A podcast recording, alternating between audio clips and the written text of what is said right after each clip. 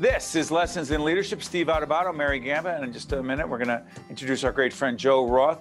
Mary, real quick, let's get this out of the way because it's important. We are very grateful and appreciative of our sponsors who include. Yes, they do include the NJ Sharing Network, which is just a wonderful partnership, Prager Metis, Valley Bank, International Union of Operating Engineers, Local 825, Seton Hall University, and the Buccino Leadership Institute at Seton Hall University, the North Ward Center, Kessler Foundation, and Delta Dental of New Jersey. So it's just such a great partnership when I say all those names, just to know all the great uh, partners that we have. And one of the great partners is, in fact, the New Jersey Sharing Network. And we are honored to be joined by a long time and very good friend, Joe Roth, who's the president and CEO. Joe, how are we doing today, buddy? We're feeling great. Very Zen like today. we, so, we need to say. Oh, okay, ahead, hold on. Before before we started, Mary looked at Joe because Joe's no matter what's going on, Joe's like this. At least he appears this way. And Mary said, "What's up? You're always Zen like." And Joe's like, "Listen, I'll bottle it and send it to you." Um, Joe, in all seriousness, I've known you from for 20 years plus. You do always seem pretty calm. What's up with that? Well, sometimes I'm not, but uh, you know, I've I've learned not to worry about the things that I can't do anything about, and uh, just worry about the things that are uh, that I can work on. So that's probably how it is. You know, I, uh, when I was younger, I was a lot lot more Type A, but uh, over time, I've eased into it. Yeah, and by the way, um, as Joe knows, I never. This is one wristband I never take off. It's the New Jersey Sharing Network. Thank you. Um, wristband, and it's all over the place. You see it everywhere. As you see the website right up there right now. Joe, put this in context. This may just look like a wristband, but what does it represent? Let everyone know because organ and tissue donation is more important now than ever before. Please, Joe. Well, it represents uh, the over 4,000 people in New Jersey waiting for a life saving transplant, the over 110,000 people nationally waiting for a transplant. And it represents our mission of saving and enhancing lives uh, through organ donation. So uh, it's, it's wrapped around all that. And it's been the symbol. Used to be a green ribbon. Now it's our green wristband. So, real quick on this show before Mary jumps in. The other thing about you, because we knew each other in another life when you worked for a different organization, but the one thing that has always been clear to me that um, is that you understand servant leadership, and your view of leadership is based largely yeah, yes, you have to meet the bottom line. Yes, you have to be a motivator. You have to, yes, you have to be a great communicator, all those things. Joe, servant leadership, serving others, making a difference in the lives of others has been at the core of who you are as a leader from as far back as I can remember. Where does that come from? I, you know, I think it was something that was instilled to me, instilled in me by my parents. It sounds trite, but uh, you know, my my family were were very uh, giving and volunteering and and doing things to help the community. Uh, as I grew up, I got interested in in various topics and so forth, and um, you know, organ donation and transplant was something that my father spoke to us about uh, way back when the first heart transplant was done in, in uh, South Africa. So when I became familiar with the Sharing Network and did some work with them while I was in another job, it seemed like a natural fit. And uh, it was uh, um, just when when the opportunity came to apply for this job, there, there wasn't even a hesita- you know, moment of hesitation to, to get into it. You know, I'm probably gonna get this wrong. Was that Dr. DeBakey? Uh, no, it was. Um, uh, Mary, Mary's going to search Christian, it right now. Christiaan Barnard. Christiaan Barnard. Oh, oh, that. Your dad was talking about that then. Yes. Wow. And he said, you know, if if something happens to me and you can donate anything, donate anything you want. You know, for him it became a natural thing. Back in the well, 60s talk about the the impact our parents can have on the way we view the world. Mary, please take over. Yeah, uh, Joe. One thing that I really wanted to make sure that we touch on today is the initiative at the New Jersey Sharing Network. The donation needs diversity. Can you talk a little bit about that for viewers today, and what does that mean? Well, the hashtag donation needs diversity is is our pro, you know social media program to uh, encourage the various diverse groups in New Jersey. As, as we know very well, we are one of the most diverse states, populous states in the, in the country. And that also shows up in, in the, li waiting list of the people waiting for transplant. Uh, there are a lot of people of color. Um, our, our lists have almost 60% people of color uh, on the waiting list. So uh, our, our job is to educate the public that uh, about donation, about why the uh, minority community should be involved in this for various reasons. One, there are, are community members who are in need and if the opportunity happens that they could, so a loved one could be a, a, an organ donor, it should happen. But also if, if in somewhere down the line, they might happen to become uh, in need of an organ, um, they should know that uh, their community should also participate in this. So, um, and, and it's been very successful. Uh, New Jersey has one of the higher rates of, of um, minority donation in the country. So, whereas the national donation rate is about 12%, we're close to 20% here in New Jersey. Still not enough. We yeah. still need more put up the website, Sylvester in post production, put up the website.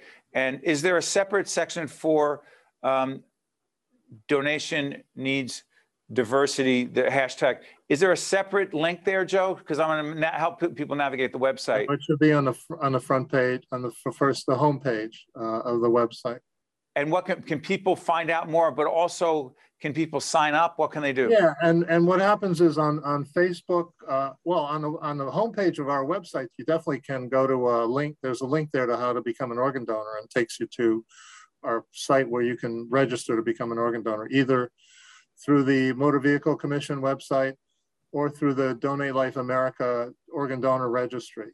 Uh, and so that's one way to get to it. The other way is you can even use your iPhone. As I said before, the, the health app on the iPhone uh, has the ability to, to sign up to be an organ donor. Got it. Mary? Yeah, and Steve, you stole my question. I was just going to ask for those watching, but I do want to put it out there. I know there's a lot of misconceptions about organ donation. Oh, if I sign up to be an organ donor and then, you know, maybe they're not going to try as hard to save me. Can you just talk about that a little bit? I think that's something that people need to understand that it is a gift that you're giving to others. It doesn't necessarily mean that you're going to be cared for differently in the hospital, correct? You, I, you, I couldn't have said it better. Um, there is no no truth to anything that uh, because you donated something bad's gonna you're, you're signed up as a, a, donor that something bad will happen to you. The doctors who treat you when you get to the hospital have no idea that you're going to be an organ donor. Nobody knows it at that time.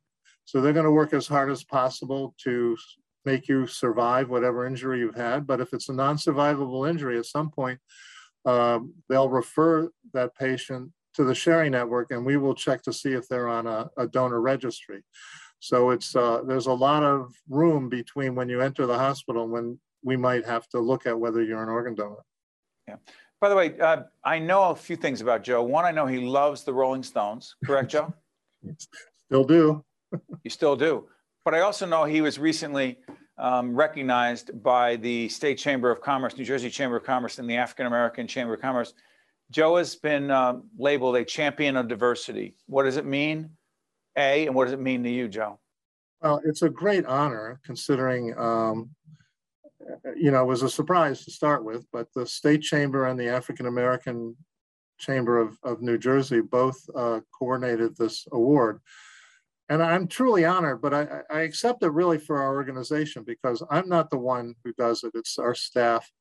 And there's so much behind this and getting, getting the word out and work so hard every day to save and enhance lives that uh, I, I, accepted it on behalf of everybody at the Sharing Network, not because of something Joe Roth did. Uh, and uh, even and so that's uh, I'm very proud of that. I'm very proud of our organization, how we've worked to increase donation in New Jersey. Uh, we've had two straight record years of increases in organ donation, and this year we'll probably have a third straight uh, increase in donation. So what we're doing is is working. Hey, Mary, before we let Joe go, we've always one of the things you know we both have known about Joe because they support our public broadcasting programming as well, and we've had so many meetings and collaborated on so many things. Um, Joe is very humble, and in that way, he reminds me of me. Um, well, wait, hold on one second. How did you guys even know that was a joke? I think Joe followed my lead. There's no, no humble and no zen in right, Steve There's Adubato. a serious question. I get the joke, but there's a serious question here. Mary, in all seriousness, humility and leadership. And then I'll let Joe comment on it because he is one of the most humble guys and strongest leaders I know. Go ahead, Mary. Yeah, no. And as I've always said, it is so important to be humble, right? I've often said to you, Steve, Steve, I don't need the compliments. I don't need somebody telling me how great I am. Being humble really to me just means being confident and comfortable in your skin and knowing that you're doing good to the world, to the people around you. So to me, being humble is doing those things, but without saying, hey, look at me and look at all the hard work that I did. So that to me is what humble means. Still working on that on my end. Joe, yeah. go ahead. Humility and leadership. I, I, couldn't agree more with, with Mary's point. I mean, I've always felt that uh, the sign of a good leader is someone who showcases the people who work for him and develops those people for growth. I mean, I think, and it's it's very present in the fact that our staff are out there. They're recognized. They're they're they're good at what they do. We hire the best people, um, and and I so whatever success comes from that and you know, I take just great pride in the fact that that happens. Well and, said, know, Joe Roth. Thank uh, you. I'm sorry, did I cut you off, Joe? No, no, that's fine. I'm working on my listening skills. So, uh, hey, Joe Roth and the New Jersey Sharing Network, thank you for being our partner on Lessons in Leadership and also uh, the incredible support you provided, not just to us, but to other organizations. We've been involved in public awareness programming at the Caucus Educational Corporation for years, and we have a lot of work to do in 2022. Hey, Joe, all the best to you and your family and your personal life and your family at the New Jersey Sharing Network. Thanks, my friend. And you guys have been great supporters of the Sharing Network, and we look forward to a continued uh, partnership going forward. So thanks a lot for everything you do for us, too. Well, we're very lucky. Thank you, Joe. Mary, right back after this. Stay with us.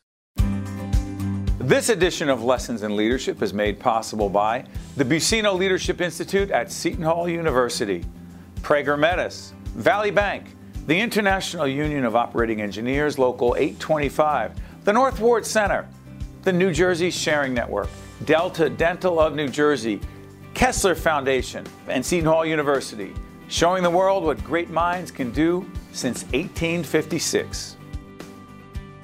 This is Mary Gamba. If you want more leadership tips and tools, log on to stand-deliver.com. That's stand-deliver.com. Promotional support for this edition of Lessons in Leadership with me, Steve Adubato, and my colleague, Mary Gamba, has been provided by NJ.com, NJBIA, and New Jersey Business Magazine, CIANJ, and Commerce Magazine. I could feel my lungs fill with oxygen and I got my life back. The Sharing Network means to me hope, life, and everything. The Sharing Network was a lifeline to me when I really needed it. We are an organ procurement organization. The core purpose of the New Jersey Sharing Network is to save and enhance lives. To honor those who gave. Pay tribute to those who received. Offer hope to those who continue to wait. And remember the lives lost while waiting. For the gift of life.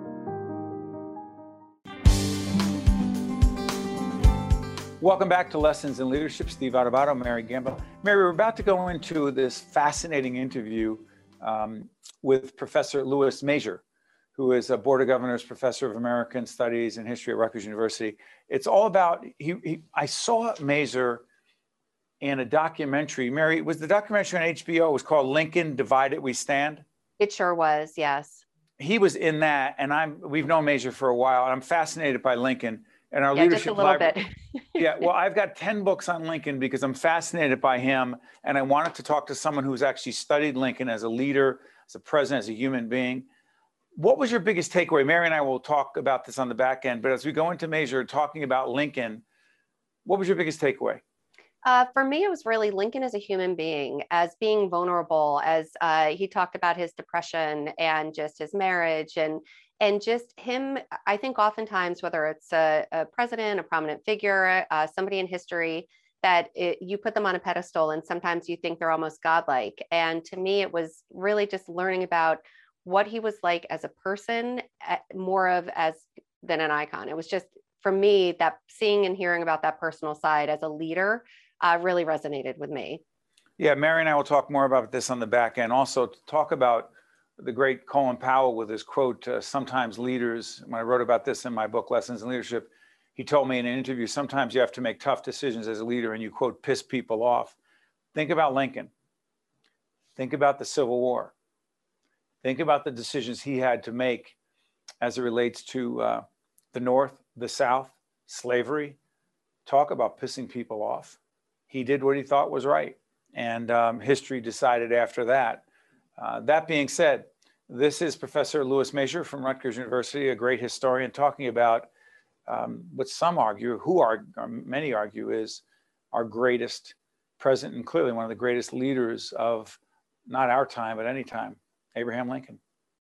All right, you ready? Everything you ever wanted or needed to know about Abraham Lincoln. People think they know him, right? As one of the greatest presidents ever, but this gentleman really knows him. He is Dr. Lou Masur, who is a Board of Governors Professor of American Studies and History at Rutgers University, my alma mater. Hey, um, what do we think we know about Lincoln, but isn't actually accurate? Oh, it's such a tough question. Um, I mean, there's lots of, of, of misconceptions. There's also lots of different opinions, right? I mean, you and I may feel uh, he's a beloved figure, the greatest president ever. Uh, not everybody uh, necessarily believes that. So I think there's lots of, of misconceptions uh, about Lincoln that are out there. Whether what made him a great leader? Pardon me? As a student of leadership, I'm always fascinated. What made Lincoln a great leader? Well, I think a few different things. I think a few different things. I mean, one is he understood very early on that education was the path to success. You know, think about think about his background, think about his life. What were the chances for this kid, an illiterate father, uh, born on a in a dirt floor cabin? Uh, he even said in 1860 that his education was defective, but he was a believer in what we would call the American dream. And he understood that the path of upward mobility led through ideas, led through thinking, and his entire life exemplified that. I think that's one of the elements that made him uh, a, a, remarkable person and a great leader. Professor, and you, by the way, you were featured in the documentary on Lincoln. Where did we see that documentary, Lou? Uh, it was originally aired on CNN, and it's now uh, actually available on HBO and HBO Max, I believe. It's awesome. And by the way, uh, Dr. Masur is terrific in it. Lincoln's 100 Days, your book, first book to tell the full story of the period from September 1862 to January 1863. So the Emancipation Proclamation, people think they understand what it was. Free the slaves. First right. of all, that's not exactly true because what uh, Lincoln originally proposed in the Emancipation Proclamation and what the proclamation really was in the end, two totally different documents. Absolutely fantastic that that you bring that up because again here's one of those misconceptions. I mean people fundamentally misunderstand the emancipation proclamation and now we live in a moment where lots of people have moved away from the idea of lincoln freeing the slaves. But here's the essence i think of lincoln's greatness we can watch him as he changed his mind over time this is a man who in 1854 raised questions about the political and social equality of blacks. But he understands that times change. He thinks, that comes back to education, hard about the issues of the day.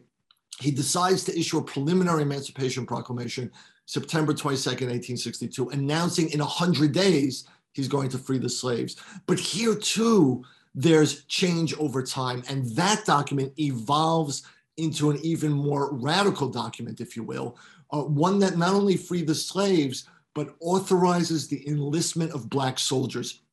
This was an astonishing idea. Only a few months earlier, Lincoln said, That's crazy. How can we enlist Black soldiers? Black men could never fight. And if they did, it would lead to all kinds of depredations. No, no, no. He understood the significance of Black men fighting for their own freedom and contributing to the Union cause. By the way, the documentary I mentioned, thank you, team, for putting up. It's called Lincoln Divided We Stand. Lincoln Divided We Stand. Check it out. Google it, it'll come up. Hey, Lou, I got to follow up on something. Lincoln as a leader, it's complex in this sense. There are those who argue in other books that Lincoln's obsession was really not simply about freeing the slaves, but it was also about keeping the Union together, and that the Civil War and all the deaths connected to the Civil War, some argue, could have been avoided if Lincoln was so was not so committed to fighting the South on this and getting Southern states not to succeed or secede from the nation, but to keep the Union together. And it wasn't simply about slavery. Yeah, this is this is an old argument, right? Going back uh, earlier in the 20th century, the idea of a blundering generation, the idea that the war could have been avoided. But most historians uh, will tell you we're not philosophers and we don't deal with issues of inevitability. And there's all kinds of contingency uh, related to the start of the war, related to the fighting of the war. At any given moment, things could have gone a different way. The important point is Lincoln understood that he was not going to allow this nation to be destroyed by secession, which he considered to be unconstitutional and ingenious sophism, the essence of anarchy, he called it. And he was going to do whatever it took to try and preserve this nation, the last great hope of earth, uh, because it was the greatest experiment in democracy that had ever occurred. So uh, there you have it. And, and to lay at his feet, I mean, look, he understood the, the toll and realize this as well, right? We live life forward, we understand it backwards. No one in April of 1861 thought the war was going to last four years and end up taking over 750,000 lives. Uh, but that is what happened. Uh, but in the end, the nation was preserved and slavery was abolished. Talk about Lincoln's depression. Yeah. Yeah. Well, here's another example of something that I think he overcame. Uh, another example, I think, of his of his leadership. You know, he suffered from what was called melancholy in the 19th century. We might call it depression. Uh, they called it the hypos. Uh, he had the blues. He would get terribly sad, uh, withdrawn. Um, there were moments where his friends even thought he was suicidal. Uh, one could retreat and and fall apart, or one can try and take the kinds of measures to help you get outside yourself. This is the other side of Lincoln. Lincoln the storyteller, Lincoln the jokester. He had an incredible self-deprecating sense of humor. You know, the other thing about his depression and his melancholy, he was not an attractive man. And, and he, he made fun it. of his appearance. Yes, yes. And and Walt Whitman saw him. He wrote a letter home to his mother, in which he said, He's like a Hoosier Michelangelo, so awful ugly, he's nearly beautiful. Lincoln took that, he packaged it, he turned it into a set of skills. Here, two leadership skills, I think, Steve, by which people liked him. Uh, it's a great skill to have as a politician. You know, one example, famously, in the debate with Stephen Douglas, he said, "My the opponent accuses debates, the many, many Lincoln Douglas debates." Yes, exactly. He says, My opponent accuses me of being two faced. If I was two faced, why would I be wearing the one that I have? I mean, it's just wonderful and it's brilliant. And he used storytelling to win over juries, and he used storytelling didactically as well. I want to ask real quick Mary Lincoln, a lot has been written and said about her, their relationship, and how complex she was. How did she influence Lincoln's presidency and him as a person? it's such an important question and and mary todd lincoln's reputation has changed over time and and in some ways uh, has changed for the better. You know lincoln's secretaries couldn't stand her. Uh, they saw her as as sort of you know a, a hellcat. She was demanding. She was loud. She was bossy. She stepped outside of the traditional role ascribed to women uh, in the 19th century. Uh, and and of course later in life robert todd lincoln for a variety of reasons actually had her committed to an asylum. So her reputation over time had been as if she was a crazy person and as if uh, they had an awful marriage and an awful relationship. I think that view has been revised. It has been revised uh, correctly. Uh, you can see some of it actually in the film Lincoln, Steven Spielberg's film, in which Sally Field plays Mary Todd Lincoln and plays her as a much more sympathetic character. Uh, I think Mary Todd was ambitious. She wanted her husband to be president. Most historians agree she helped him along this line of pushing him toward uh, anti slavery. And there's no question that they had a loving companionate marriage. They fought, but they loved each other. Hey, Lou, thank you so much. Last time you were with us, you talked Springsteen. Now you talk another incredibly important, iconic American figure, Abraham Lincoln. Thank you, Professor. Thank you for having me. Great talking with you. I mean, Abraham Lincoln. Uh, I mean, so much to talk about here, but in the few minutes we have left, Mary, let me, let me throw something at you. So Lincoln clearly had a troubled marriage. Um, Mary Lincoln, talk about being troubled, and Lincoln was depressed. Lincoln lost a son, right? They had great tragedy in their lives. The connection between trying to find, people talk about work-life balance. They didn't talk about that in the 1860s. the tragedy, the difficulties, the pain, the suffering that people have in their personal lives, including their marriages, and being a strong leader. Talk about it. It's so hard to separate the two, right? Especially now we're almost two years into COVID. Most, a lot of us, I can't say most of us, a lot of us are working from home. So there is so much crossover. And for me personally, it's separating out the the emotional side of both work and home, right? I always say, as you and I are working, Steve, I try not to think about, you know, what's going on with my kids and, you know, oh, Will's at college, we need to pick his dorm and things of that nature. So I try really to be present and in the moment but at times there are going to be uh, crises. There's going to be fires that need to be put out. Uh, as we talked about on another uh, show, like last night, you know, it was like, oh, well, you know, we have to deal with this fire, or that fire after work hours. Mary, stop. Mary, stop. Stop. What? You're talking in generalities. I'm going to get in trouble for saying this, but there's the short version. My wife, no, my wife Jennifer, and I've been on this kick for the last many months. I'm going to be calm. I'm going to deal with things a certain way. I'm not going to let things, all the things Mary says, the Zen like thing that we're going for. And I'm, I'm better than I was. For some reason, and I told Mary, I, I argued it was because I got a cortisone shot in my elbow for some pain, that I was in pain, I was cranky. We're taping today, and there are people working outside. Uh, there's a lot of noise going on. And I asked my wife, Jennifer, well, did you tell the people not to come in? She goes, that's my job. That's my job to tell people. And we got into this ridiculous argument. So I said, okay, let me call Mary right while my wife and I were having this discussion back and forth. And, and, I, and she goes, Why are you calling Mary? So I said, Because Mary knows what has to be done. And I literally had a ridiculous argument with my wife in front of Mary on the phone. And I realized this morning, that's why I apologized to my wife, apologized to Mary. Now, why do I say all that?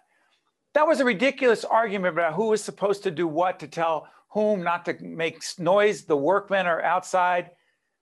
That's ridiculous. It's stupid. And we're talking about Lincoln, depression, mm-hmm. losing a child, having a wife. They didn't have a great marriage. My wife and I, fortunately, this last time I checked, have a decent marriage. Mary. Yes. Can we draw a line and build a wall between our personal lives and our professional lives as leaders? I don't think there is a line. If there is a line, it's moving and it's blurred, and that's okay. And I think just using that as a perfect example, when something like that happens, we've often said it, we're not saving lives. If it is something that can be corrected, let's forget about all the yelling, the screaming, the disagreeing, the pointing fingers. As you know, I, I was proud of myself. I just stayed quiet. And then at the end, I said, okay. I said, I know what we need to do. And moving forward, you, you know, Jen and you and everyone are going to have every single tape date on that calendar. And bam, we have a solution. So no, is it, of course you want to get to, oh, well, why didn't you, why didn't she, why didn't I? But it's, it's just extra time, extra energy. That, that's where it goes back to that state as we're talking about. So I've learned to accept the blurring of the lines. If anything, it makes me less stressed if I'm on vacation and I'm happy to deal with things because it, it makes everyone else's lives easier. So I'm okay with that. But there are certain times when you just have to turn that phone off and announce that the phone's going to be off. So I, I think it's a new world that we're living in. Uh, Alvin, I know you're saying we have to say goodbye, and I will. I'll say this: for as leaders, as human beings, we can try to be better every day. But I know I'm not batting a thousand. I'm not even close. Um, but I'm better than I used to be, and not where I want to be. If that makes any sense. Mary Gamba, thank you for helping me be better. I think, think right after this, I'm going to go apologize to my wife again. Great job, everyone. Lessons in Leadership. See you next Sunday right here on News 12 Plus. This edition of Lessons in Leadership is made possible by the Buccino Leadership Institute at Seton Hall University, Prager Metis, Valley Bank, the International Union of Operating Engineers, Local 825, the North Ward Center, the New Jersey Sharing Network, Delta Dental of New Jersey, Kessler Foundation, and Seton Hall University, showing the world what great minds can do since 1856. This is Mary Gamba. If you want more leadership tips and tools, log on to stand-deliver.com. That's stand-deliver.com. Promotional support for this edition of Lessons in Leadership with me, Steve Adubato, and my colleague, Mary Gamba, has been provided by NJ.com, NJBIA, and New Jersey Business Magazine, CIANJ, and Commerce Magazine.